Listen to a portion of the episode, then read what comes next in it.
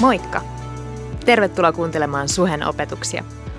Me toivotaan, että näistä opetuksista voisi olla hyötyä sun elämässä ja arjessa. Muistathan, että sä olet aina tervetullut meidän tilaisuuksiin. Osoitteet ja kellonajat ja lisätietoa muutenkin meidän seurakunnasta löydät osoitteesta www.suhe.net. Mutta nyt opetuksen pariin. Ihana, ihana, ihana nähdä teitä kaikkia. Mä käytän tänään toistoa tehokeinona, tehokeinona, tehokeinona. Tosiaan, kiitos suolauksesta. Mun nimi on Sauli Puukangas.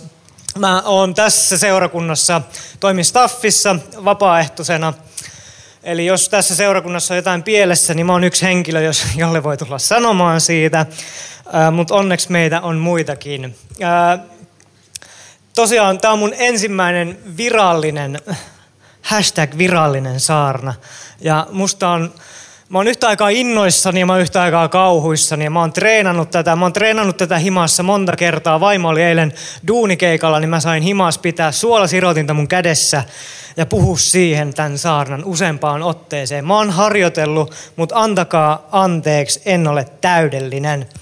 Tota, Tämä saarnasarja, mitä me tänään käsitellään, ja itse asiassa mulla on kunnia päättää tämä saarnasarja, mikä kantaa nimeä, nimeä Pidän kiinni. Ja me ollaan tässä pohdittu sitä, että, että mitä tapahtuu sitten, kun ne elämän realiteetit kohtaa, kohtaa ne unelmat, mitkä ei olekaan, tai ne realiteetit ei olekaan ihan sitä, mitä me unelmoidaan elämässä. Ja mitä, mitä tapahtuu silloin, kun me tavallaan petytään siihen, että, että elämä ei menekään niin kuin sen piti? Öö, ja joskus, joskus me annetaan seurakunnassakin sellainen hohdokas kuva elämästä siitä, että et, et elämä uskovaisena on ruusuille tanssimista, että nyt kun sä tuut uskoon, niin kaikki on tosi hyvin. Ja pahoittelut striimin puolelle, jos mä liikun täällä liikaa. Tämä on vaan mun tapa purkaa mun jännitystä. Öö, ja tarkoituksena on olla äärimmäisen rehellinen ja avoin, ja mä pyrin siihen aidosti.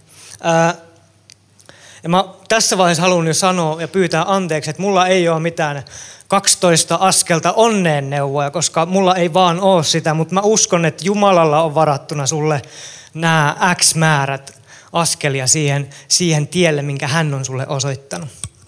Tämä on se, mihin mä uskon. Eli multa ei tule ohjeita, mä vaan toivon, että Jumalalta tulee.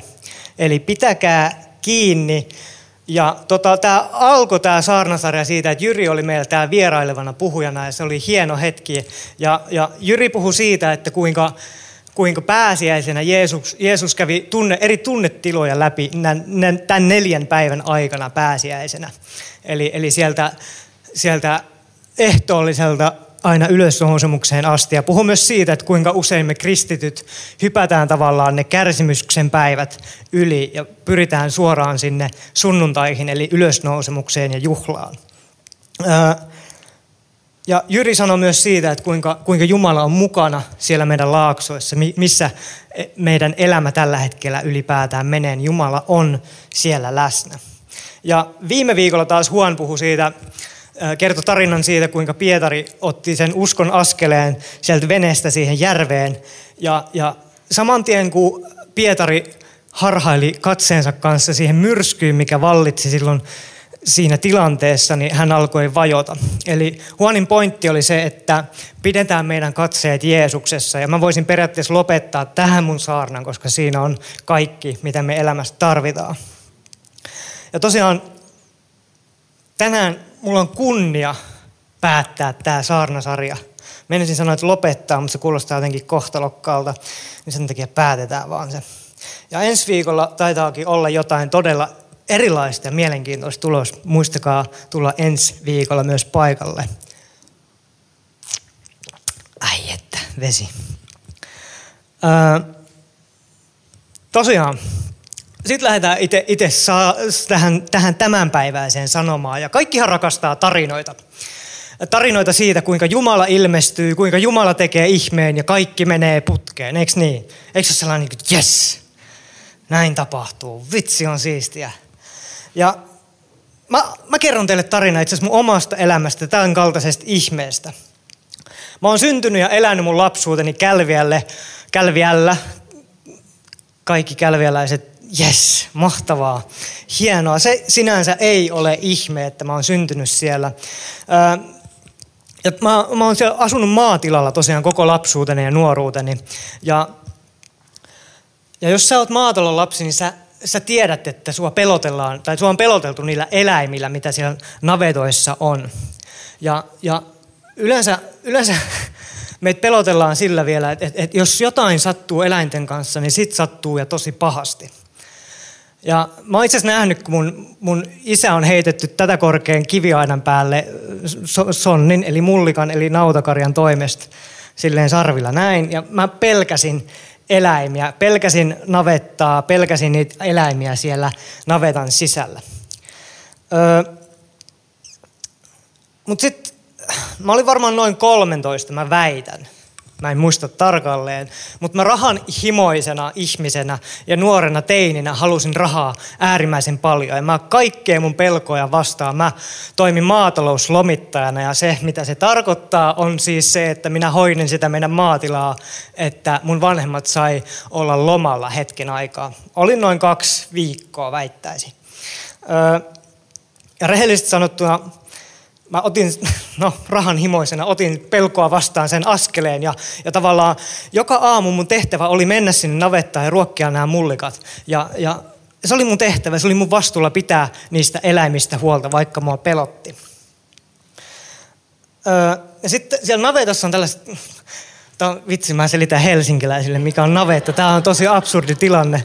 Öö, siellä on, meillä oli siellä sellaiset äh, karsinat, missä on erikokoisia eläimiä. On pienten puoli, keskikokoiset ja isot äh, mullikat. Ja niillä on sellaiset karsinat, missä on sellaiset ruok... No joo, mennään eteenpäin, koska ei tämä pelkästään kestäisi pari tuntia, jos mä selittäisin, miten maatila toimii. Voitte tulla tilaisuuden jälkeen juttelemaan mulle siitä, jos haluatte. Öö, mutta kuitenkin yhdestä tämmöisestä pienemmästä karsinasta karkas about tämän korkunen nuorempi sonni. Sitä minä en ole enää, olen jo hieman vanhempi. Vaimolle terkkuja. Öö, karkas tämän korkunen sonni ja mä olin yksi aamu, mä menin sinne ja mä olin äärimmäisen kauhuissa. Mä olin oikeasti kauhuissa, niin mä itken tosi herkästi normaalistikin, mutta silloin mä pelkäsin ja itkin ja se oli rumaa. Se oli todella rumaa. Öö, ja mun tehtävä, tai mun vastuu oli siis nämä eläimet, ja mun vastuulla oli saada se eläin takaisin sinne, mistä se karkas. No se, mitä mä tein, oli kaikki. Mä huusin sille, mä, mä raivosin sille, mä, mä tökin sitä harjan varrella ja yritin, yritin saada sitä liikkeelle. Mä taisin heittää sitä jopa ämpärillä tai vastaavaa, että se liikkuisi. Ja tämä kaikki tapahtui silloin, kun mä olin itkunen, niin mä olin semmoinen, mä en tiedä mitä tapahtuu. Mutta sitten sitten se tapahtui, se ihme. Mä muistin yhden kohdan raamatusta, jotain hyvää pyhäkoulusta mun elämä on tarttunut. Jos jotain, niin se oli tämä. Ensimmäinen Mooseksen kirja, luku 1 ja 26. Oletteko te valmiita? Jumala sanoi, tehkäämme ihminen, tehkäämme hänet kuvaksemme, kaltaiseksemme ja hallitkoon hän, hallitkoon hän merenkaloja, taivaan lintuja, karja, eläimiä, maata ja kaikkia pikkueläimiä, joita maan päällä liikkuu. Sen jälkeen, kun mä olin muistanut tämän, mä vedin henkeä syvään silleen, Jeesuksen nimessä mene sinne takaisin sinne karsinaan. Ja se mitä tapahtui oli, että tämä nuori sonni otti alleen, käveli sinne karsinaan siitä, mistä se oli tullutkin. Ja mä olin silleen, että wow. Näinkö tämä toimii? Näin, näin helppoa kuin tämä on. Jumala vastaa kaikkiin mun rukouksiin. Mitä vitsi, mulla on kaikki valta ja voima maan päällä. Wow. Seuraavat viisi vuotta Jumala oli kuolleen hiljaa. Mä en kuullut seuraavana viitenä vuotena yhtään sanaa Jumalalta. Musta tuntui siltä, että Jumala on hylännyt mut. Ja tuona aikana mä menin kauemmas Jumalasta. Se vaikutti mun elämään niin, että mä en enää nähnyt Jumalaa missään. Mä en kuullut sitä ja musta tuntui siltä, että Jumala on hylännyt mut. Me mennään aika nopeasti ojasta allikkoon, huipulta alas. Tänään mä haluan puhua teille ja mä uskon, että me kaikki ollaan joskus oltu, ja anteeksi tästä profeetiasta, mutta joskus tullaan todennäköisesti olemaan siinä tilanteessa, että meistä tuntuu siltä, että Jumala on hiljaa. Mä toivon, että, että, että jos sä oot tänään sellaisessa tilanteessa, että sä saisit edes hieman toivoa siihen sun, sun tilanteeseen, edes pienen kipinän siihen, että miten, miten Jumala tulisi kohtaamaan sua. Pienen toivon pilkahduksen. Se on mun rukous, että näin tapahtuisi.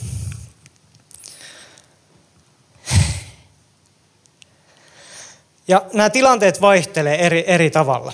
Ja juon hieman vettä anteeksi. Kiitos. Näitä tilanteet voi siis olla tori, todella erilaisia. Se voi olla tilanteessa, jossa, jossa sä oot rukoillut vuosia ystävää. Ja, ja ainoat ystävä, mitä sä oot saanut, on kolme kaveria, mitkä sä nappaat illalla pakkasesta ennen kuin sä avaat Netflixin ja alat syömään sitä jätskiä. Tämä voi olla tilanne sun elämässä. Se voit olla tilanteessa, anteeksi, tämä tarttuu pikkuhiljaa, se oli oikeasti tosi hyvä läppä. Käykää katsoa Facebookista. Ää, anteeksi, mutta mennään to, tosiasiaan nyt takaisin. Sä voit olla siinä tilanteessa, että sä oot rukoillut vuosia opiskelupaikkaa. Ja, ja sä oot hylännyt kaiken sosiaalisen elämän sun ympäriltä. Sä oot poistanut kaikki häiriötekijät. Sä oot hylännyt kaiken, että sä keskityt pelkästään siihen yhteen asiaan sun elämässä. Siihen, että sä saat sen opiskelupaikan. Ja sit sulla on se frendi, joka pilettää menemään, tekee mitä sattuu, ei lue pääsykokeeseen ja sanoo vaan, että hm, no mä ajattelin nyt vaikka hakea ja mä pääsin sisään. Ja sä oot tehnyt kaiken ja sä et pääse sinne. Miksi Jumala sä teet näin? Oot sä hylännyt mutta Missä sä oot? Mä, Jumala, en ymmärrä sua. Tai sä voit olla tilanteessa, missä sun läheinen on sairastunut vakavasti ja sä oot oikeasti polvet ruvella rukoillut Jumalaa, että tuu tähän hetkeen, ilmesty tässä paikassa, paranna tämä mun läheinen. Ja kuitenkin kaiken tämän taistelun jälkeen kääntyykin asiat niin, että tämä sun läheinen menehtyy. Ja sä oot siinä tilanteessa, että Jumala, mä en oikeasti ymmärrä, miksi näin tapahtuu. Miksi sä jätät mut yksin tässä tilanteessa? Miksi tämä ihminen menehtyy? Ja mä voin tässä vaiheessa sanoa, että mäkään en ymmärrä, jos sä oot tässä tilanteessa, miksi näin on käynyt. Sitten meillä on raamattu todella paljon täynnä samankaltaisia esimerkkejä. Esimerkiksi jos otetaan Abraham, joka eli noin 175-vuotiaaksi. Puhutaan meidän uskon kanta isästä. Ja mun tietojen mukaan, korjatkaa jos se on väärässä, mutta Jumala kohtasi Abrahamin neljä kertaa hänen elämänsä aikana. 175 vuotta, neljä kohtaamista Jumalan kanssa, siinä tulee aikamoisia hiljaisia hetkiä. Siinä voi olla kymmeniä vuosia, että Jumala ei sano mitään Abrahamille. Mutta silti puhutaan meidän uskon kantaisesta. Tai Johannes Kastajan vanhemmat, jotka oli, jotka oli pitkään kipuilleet lapsettomuuden kanssa. Tämä on hyvä esimerkki siitä, miten Jumala saattaa olla välillä hiljaa. Tänään kuitenkin me keskitytään ei veden juomiseen, vaan, vaan Samuelin kirjaan ja ensimmäiseen Samuelin kirjaan jake, äh, luvusta 1 jakeisiin 12-19. Ja aletaan sillä, että avataan meidän raamatut ja kauhea kahina käy. Hyvä, hyvä, hienoa kahinaa. Öö, aloitetaan jakeesta kaksi. Elkanalla oli kaksi vaimaa. Toisen nimi oli Hanna, toisen Peninna. Peninnalla oli lapsia, mutta Hanna oli lapseton. Ja jotkut viisammat on sanonut, että Hanna oli todennäköisesti Elkanan ensimmäinen vaimo. Ja Penina sitten taas niin kuin seuraava tai toinen, ja Penina todennäköisesti valittiin sen jälkeen, kun Hanna oli todettu lapsettomaksi. Ja Penina nimenä itse asiassa tarkoittaa helmeä, eli voidaan päätellä se, että Penina oli myös ulkoisesti korea. Käytetään sanaa korea tässä vaiheessa. Ja meidän täytyy muistaa, että tähän aikaan naisten arvoa mitattiin sillä, että kuinka monta lasta he on, he on vitsi mä käytän nyt tosi väärää sanoa, mutta tuottaneet. Pahoittelut siitä, mä en keksinyt mitään parempaa tässä vaiheessa. Eli näiden naisten välillä on kamppailu käynnissä. On, on, on Peninna, joka on ulkoisesti kaunis ja sillä, sillä on mukuloita. Ja sitten on Hanna, joka tarina ei kerro kuinka kaunis hän oli, mutta hänellä ei ollut mukuloita. Jakeseen kolme. Elkanalla oli tapana kerran vuodessa lähteä kotikaupungistaan Siloon rukoilemaan Herraa Sebaltia ja uhraamaan hänelle. Siellä oli Herran pappeina kaksi Eelin poikaa, Hofni ja Pinehas. Uhrattuaan Elkana antoi aina vaimolleen Peninnalle sekä hänen pojilleen ja tyttärilleen kullekin osansa uhrilihasta. Hannallekin hän antoi yhden osan, sillä Hannaa hän rakasti, vaikka Herra ei ollut suonut tälle lapsia. Nyt tulen raamattu nippelitietoa Silossa sijaitsi tohon aikaan liiton arkki, arkku, ja, ja siitä oli syy, miksi he lähti käymään siellä, ei kohtaamaan Jumalaa. Ja itse asiassa nyt tulee pikku pikku nippeli. Tämä on ensimmäinen kerta, kun Herra Sebaot mainitaan koko raamatussa. Tarkistakaa tämä fakta vielä jostain. Ja voidaan todeta myös, että tässä kohtaa mainitaan se, että Peninnalla oli niitä mukuloit useampi kuin yksi. Ja jälleen kerran Hanna todetaan lapsettomaksi tässä kohtaa. Jakeesta kuusi eteenpäin, mutta toinen vaimo, Peninna, tahtoi nöyryyttää Hannaa ja kiusasi häntä yhtenään siitä, että Herra oli jättänyt hänet lapsettomaksi. Sama toistui vuodesta vuoteen. Kun Hanna tuli pyhäkköön, Peninna aina kiusasi häntä niin, että hän itki eikä voinut syödä. Silloin hänen miehensä Elkana sanoi hänelle, miksi itket Hanna, etkä syö? Mikä sinua vaivaa? Enkö minä ole sinulle enemmän kuin kymmenen poikaa? Me voidaan todeta, että Elkana todennäköisesti oli hyvä äijä. Oli hyvä tyyppi. Se, se, se rakasti Hannaa, niin kuin tuolla aikaisemmin mainittiin. Se menee kerran vuodessa siloon reissuun, käy vähän, vähän kylpemässä siellä esimerkiksi. Eli tavallaan voidaan päätellä, että Elkana on hyvä tyyppi. Mutta tämä kysymys, mitä Elkana kysyy tässä, tuodaan se tähän päivään. tuodaan se tähän päivään niin, että et, et, et rakas vaimo, että että sulla on ollut rankka päivä, mutta enkö mä riitä sulle, kun mä oon enemmän kuin sun työpaikka. Niin mä voin kuvitella, että siinä olisi pientä sähköä, sähköä ilmassa sen jälkeen. Joskus on ehkä käynyt näin. Tämä on sitä rehellisyyttä, mistä mä haluan puhua. Uh, yes. Mennään eteenpäin. Ja luetaan, mitä Hanna tekee itse asiassa tämän jälkeen, kun hänet on painettu aika alas, koska just Penina on kiusannut häntä. Kerran kun he olivat lopettaneet uhriateriansa silossa, Hanna nousi ja astui Herran eteen. Pappi Eeli istui tuolillaan pyhäkön ovipielessä. Murheissaan Hanna rukoili Herraa, itki katkerasti ja teki tämän lupauksen. Herra Sebaot, jos sinä näet palveleesi hädän ja muistat minua, etkä unohda minua, vaan annat minulle poikalapsen, niin minä luovutan hänet sinulle koko hänen elämänsä ajaksi, eikä veitsi milloinkaan ole koskettava hänen hiuksiaan. Kun Hanna rukoili pitkään Herraa, Eeli seurasi hänen suunsa liikkeitä. Hanna rukoili näet hiljaa itsekseen, huulet vain liikkuivat, mutta ääntä ei kuulunut. Siksi Eeli luuli hänen olevan juovuksissa ja sanoi hänelle, kuinka kauan aiot viipyä täällä juopuneena, mene selviämään humalastasi. kiva, kun sä oot vuodattamassa sun sydäntä Jumalalle, niin sit pappi tulee ja sanoo, että hei, hei, humalainen, voitko poistua ystävällisesti? Sä itket siellä ja täriset ja kohtaat Jumalaa, niin hei, mene pois. Mene pois, humalainen. Ja tässä kohtaa itse asiassa todetaan myös se, että Hanna viipyi siellä pitkään, pitkään siellä temppelissä. Jakesta 15 eteenpäin. Mutta Hanna vastasi, ei herra, en ole juonut viiniä enkä väkiomaa. Minä olen onneton nainen ja vuodatin sydämeni Jumalalle. Älä pidä palvelijaasi kelvottomana naisena, vain suuren suruni ja huolen takia minä rukoilin näin kauan. Silloin Eeli sanoi hänelle, mene rauhassa, Israelin Jumala antakoon sinulle, mitä häneltä pyysit. Hanna vastasi, minä kiitän sinua suopeudestasi. Sitten hän meni pois, söi, eikä ollut enää surullinen. Eli Eeli antaa tässä lupauksen Hannalle siitä, että Hannan rukous tulee täytetyksi. Ja, ja tässä voidaan myös todeta itse asiassa se, että joskus ruokakin poistaa surua. Raamattu antaa sitten lupauksen just tässä.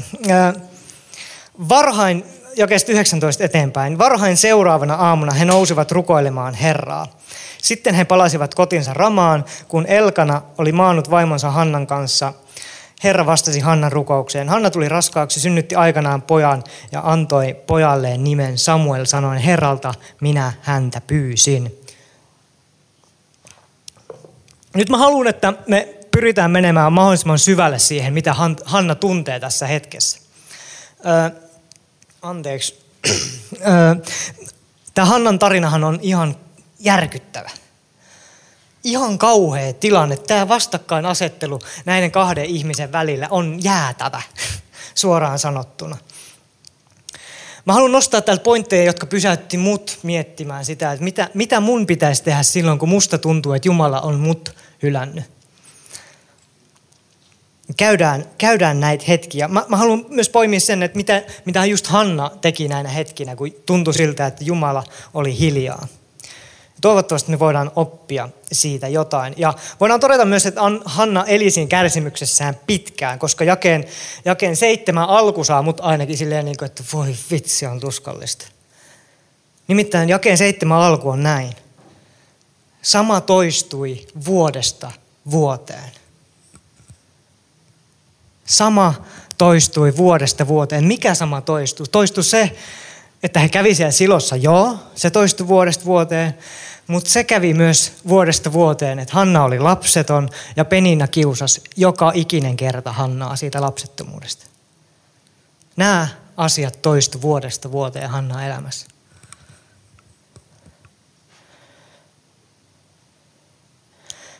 Ja minkälaista tämä tuska sitten oli, mitä Hanna, Hanna koki, niin me voidaan hyvin poimia se täältä raamatusta. Jakes 10 nimittäin sanotaan näin, että Hanna rukoili Herraa, itki katkerasti. Ja jakeissa 15 ja 16, minä olen onneton nainen ja vuodatin sydämeni Jumalalle. Vain suuren suruni ja huoleni takia minä rukoilin näin kauan. Ja niin kuin mä mainitsin, niin tämä itku ei välttämättä ollut semmoista voi jestas, minua itkettää, vaan se oli sitä rumaa itkua, mistä, mistä Lassekin on maininnut muutama otteeseen tältä lavalta. Sellaista niin kuin, että no niin kuin mä itkin silloin, kun mä kohtasin sen mullikaan. Se oli semmoista pelkoa, se oli semmoista kauhua, se oli tuskaa siitä, että Jumala, mitä mä nyt teen? Mä uskon, että Hanna oli tuskissaan tämän asian kanssa. Ensimmäinen pointti, mä en vitsi, mä en halunnut sanoa tuota ääneen, mutta tämä rytmittää mun omaa puhet niin hyvin.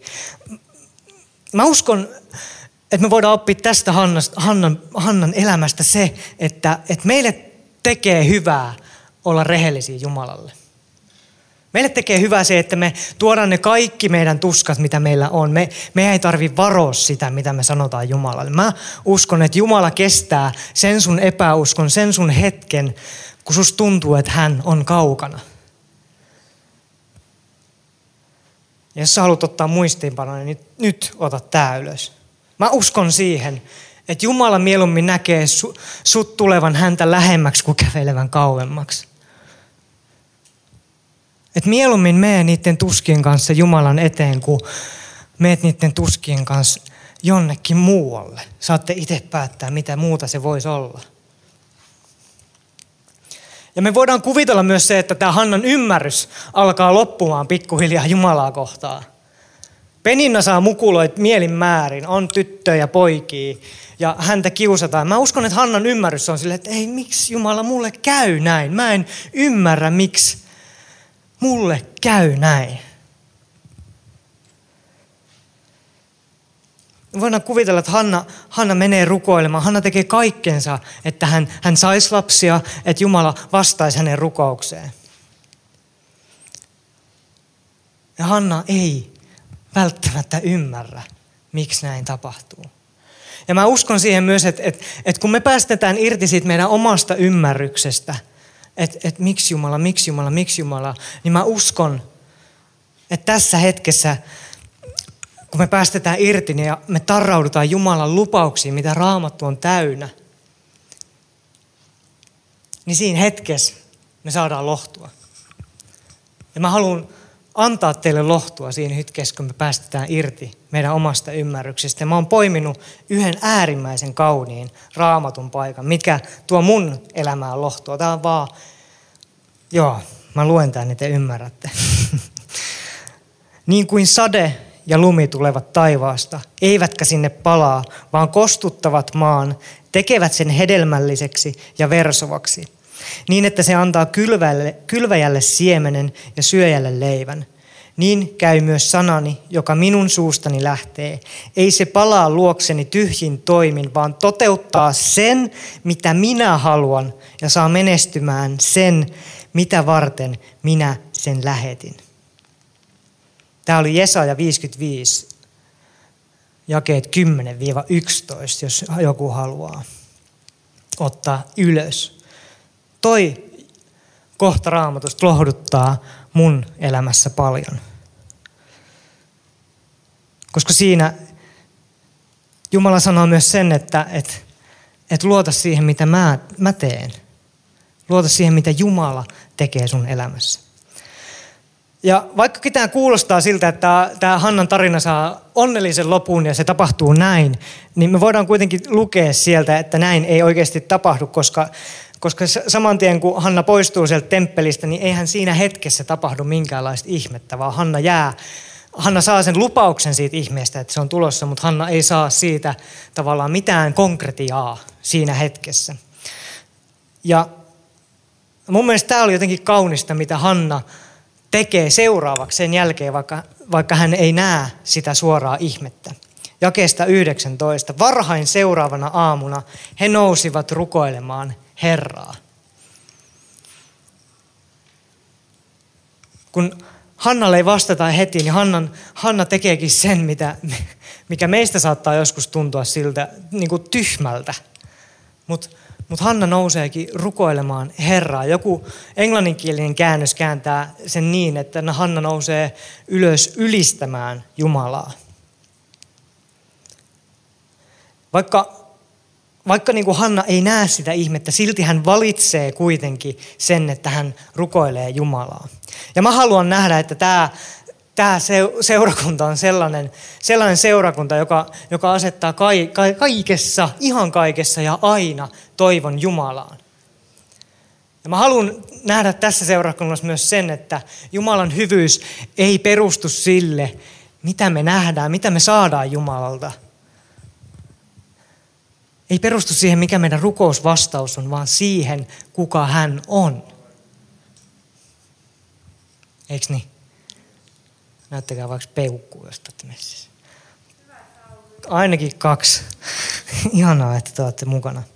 Öö, koska me voidaan, niinku, itse asiassa tämä on hyvä hetki, koska 2020 on kohta ohi ja toivottavasti 2021 on, on paljon kivempi kuin tämä vuosi. Mutta tämä korona on oikeasti muuttanut meidän elämää jonnin verran, sanotaan näin nätisti. Ja jos mä sanoin itse asiassa staffissakin, meillä oli staffin miitti ja mä sanoin tämän ääneen kerran siellä, oli se, että auta armias niitä, joiden arvot perustuu johonkin muuhun kuin kristillisiin arvopohjiin. Miettikää sitä, jos sun elämä perustuu sille, että, että, että Siljalain liikkuu viikonloppuisin Tallinnaan. Tai, tai sille, että mulla on töitä, mä menestyn, mä sitä tienaan rahaa kauheasti. Mitä jos korona vie sun työpaikan? Tai tai sille, että sä saat nähdä sun ystäviä. Sekä ei ole enää niin yksinkertaista. Jos sun elämä perustuu tällaisille asioille, niin mä kehotan sua kohtaamaan Jumalaa. Ja mä poimin tähänkin kauniin kohdan raamatusta. Psalmi 20 jae, jakeet 7-9, joka nimenomaan kertoo siitä, mihin meidän pitäisi asettaa meidän toivo. Nyt minä tiedän, että Herra auttaa voideltuaan. Vastaa hänelle pyhästä taivaastaan, pelastaa hänet oikean kätensä voimalla. Toiset kerskuvat sotavaunuistaan, toiset hevosistaan, mutta me kutsumme avuksi Herraa Jumalamme nimiä. Ja tämä voisi kääntää tähän aikaan niin, että, että toiset kerskuvat työpaikoistaan ja toiset iPhoneistaan. Mutta me kutsumme avuksi Herran Jumalamme nimeä. No toiset kompostuvat ja kaatuvat, mutta me pysymme pystyssä ja kestämme. Ja Hannan tarina ei itse asiassa loppunut tähän. Me voidaan lukea hetki matka eteenpäin vielä siellä. Ja, ja se, mitä Hanna tekee itse asiassa seuraavaksi, on, on jotain käsittämätöntä, mikä meistä tuntuu epäluonnolliselta. Mikä meistä tuntuisi varmaan, että, että wow, wow, wow, hold up. Että ei näin kannata tehdä. Tämä on tyhmää, mitä sä teet. Hän nimittäin luovuttaa tämän rukousvastauksen Samuelin Jumalan käyttöön. Jakeet 27-28. Tätä poikaa minä rukoilin itselleni ja Herra antoi minulle, mitä pyysin. Nyt minä luovutan hänet Herralle, olkoon hän Herran oma koko elämänsä ajan. Sitten he kumartuivat rukoilemaan Herraa. Kuinka suuri kiusaus se varmasti Hannalle on pitää kiinni siitä lapsestaan, pitää kynsin hampain kiinni siitä omasta lapsestaan. Koska se lapsi on mullistanut Hannan elämän, koska siihen aikaan naisen arvo mitattiin sillä, että onko hänen lapsia vai ei. Niin se mullisti Hannan elämän. Se poisti sen tuskan siitä. Mutta se poisti myös sen tuskan, että tämä Peninna, niin hirveä ihminen kuin hän olikaan, niin se lopetti sen, koska sillä ei ollut enää sijaa kiusata Hannaa. Tämä lapsi mullisti Hannan elämän ja Hanna antaa sen pois. Kuinka helposti meidän elämässä me tarraudutaan asioihin, mitä me saadaan. Me kuinka helposti me tarraudutaan ihmissuhteisiin tai kuinka helposti me tarraudutaan työpaikkaan ja annetaan kaikki meidän aika siihen. Kuin herkästi näistä asioista tulee meidän elämässä epäjumalia.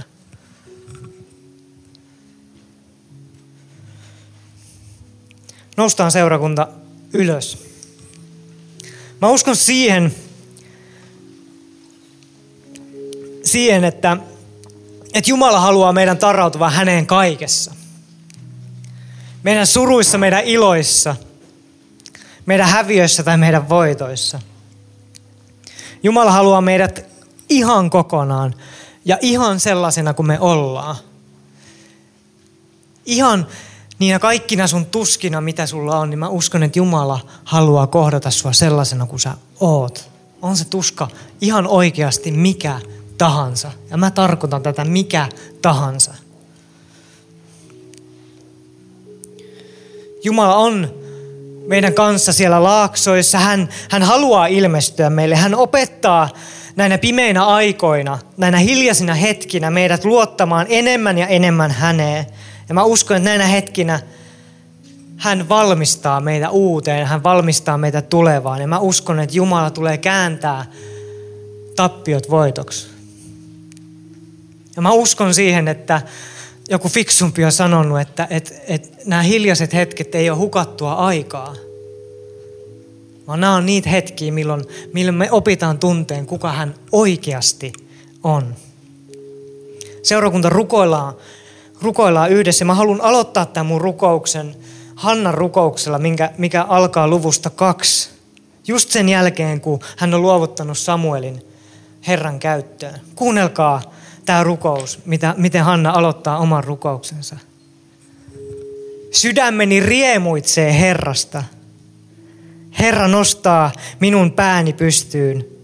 Minä voin rohkeasti vastata viholliselleni. Sinun avustasi minä iloitsen.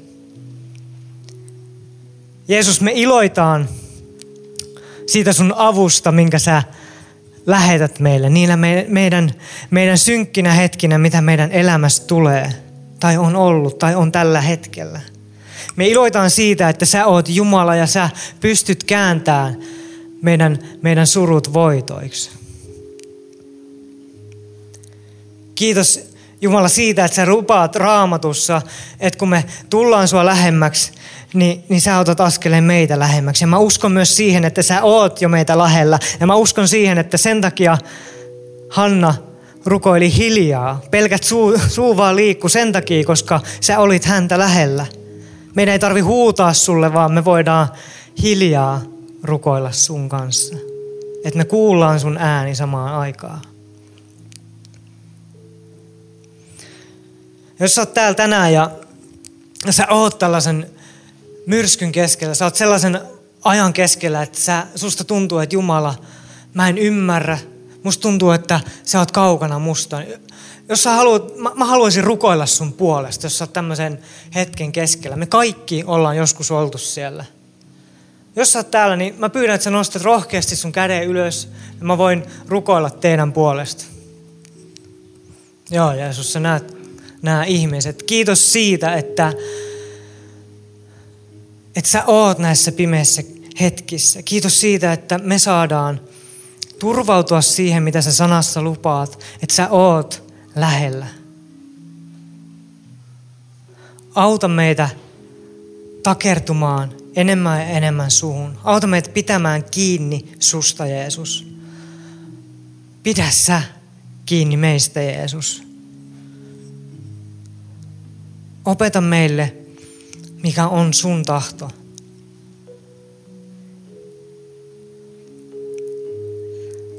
Ja jos sä oot täällä tänään ja sä et, sä et tunne vielä tätä Jumalaa, mistä mä oon nyt tänään puhunut, niin meillä on tapana ollut, että, että tähän loppuun me annetaan mahdollisuus sun tulla uskoon ja ottaa askel lähemmäksi Jumalaa ja aloittaa yhteinen matka Jeesuksen kanssa.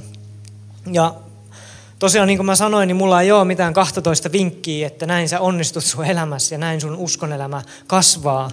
Mutta jos sä oot täällä ja sä haluat kuitenkin aloittaa tämän rohkean matkan Jeesuksen kanssa, niin tehdään silleen, että rukoillaan yhdessä niin sanottu pelastusrukous ja koko seurakunta voi toistaa perässä.